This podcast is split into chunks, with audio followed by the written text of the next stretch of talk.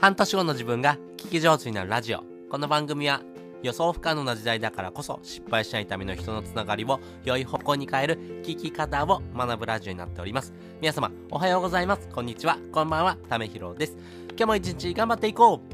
うということで今回はですね、あなたを知るきっかけこれをですね作っていくですねこのまあ種をですねどんどん作っていくこの3つのコツっていうのがありますんで、えー、それをですねお話したいなと思います、えー、なかなかですね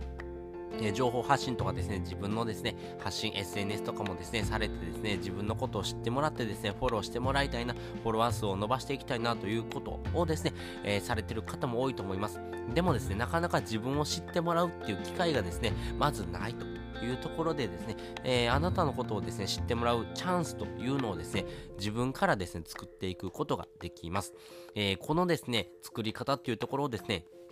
しっかりとですね、押さえておくとですね、あなた自身もですね、そのやり方にのっとった形でですね、えー、あなたの認知というのを増やしていくことができますし、実際ですね、えー、それによってですね、フォロワーっていうのを伸びていくと思いますんで、ぜひですね、えー、このきっかけ作りというところのコツをですね、学んでいってもらいたいなと思います。先にですね、3つのコツお話ししておきます。まず1つ目、同じジャンルの発信を聞く。2つ目、フォローコメントをする。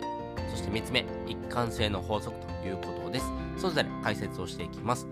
まずですね、同じジャンルのですね、発信をですね、聞いたりとかですね、えー、自分でですね、えー、それを見たりとかしてみましょう。やっぱりですね、自分自身がですね、発信しているテーマというところ、そして、えー、そのテーマをですね、え同じく、携わっている人がどこまでいるのか、そしてですね、そのてっぺんにはですね、どんなですね、インフルエンサーとかですね、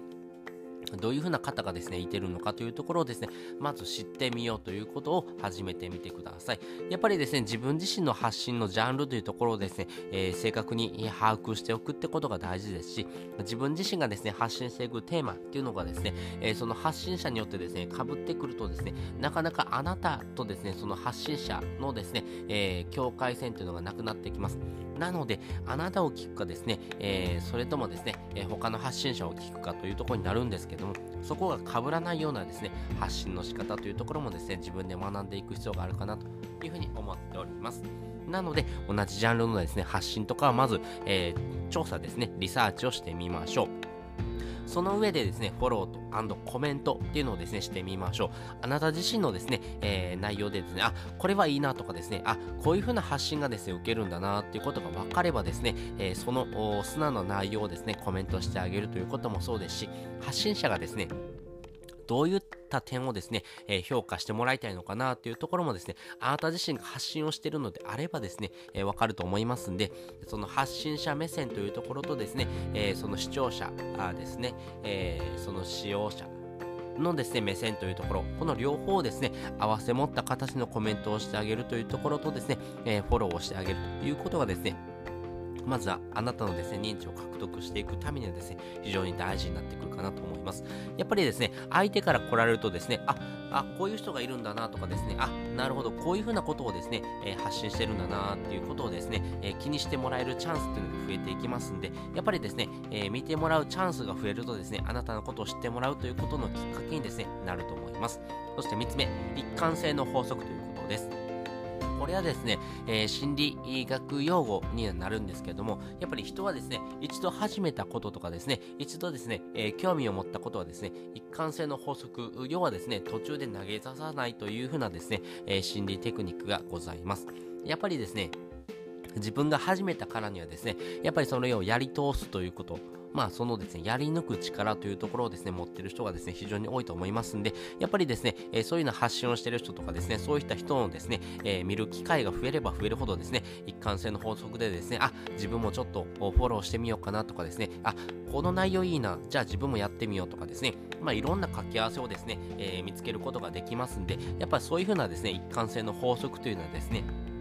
心理テクニックを使うことによってですね、あなたの認知というところがですね、広がっていくというふうに思っておりますんで、ぜひチャレンジをしてみてください。ということで、あなたを知るきっかけを作る3つのコツっていうのをですね、お話ししておきました。同じジャンルの発信をですね、聞いてみましょう。そして、えー、フォローコメントをしてみましょう。それはですね、一貫性の法則というものをですね、えー、心理テクニック使ってですね、あなた自身のですね、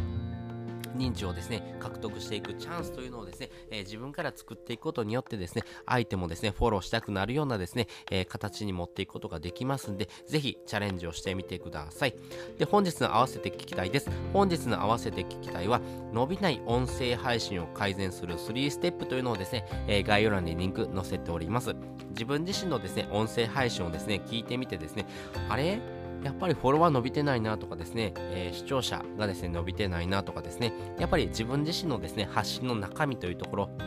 そしてコンテンツのですね、質というところがですね、やっぱり改善していく必要があるんですけども、じゃあどうやってやっていったらいいの？このやり方がわかんないんだよっていう方も多いと思いますんで、えー、そこにですね、えー、フォーカスを当てた内容になっておりますんで、ぜひですね、えー、自分の発信とかですね、自分自身のですね、え、やったことに対してですね、え、どういうふうなフィードバックが受けるのか、そしてですね、え、それが受けないんだったらですね、じゃあどういうふうに改善していこうかっていうところをですね、お話ししている回になりますんで、ぜひですね、え自分自身の内容をですね、より良くしていきたいなという方はですね、こちらの放送を聞いてもらうとですね、より深く理解ができるかなというふうに思っております。ということで本日もですね、お聴きいただきましてありがとうございました。また次回もですね、よかったら聞いてみてください。それじゃあ、またね。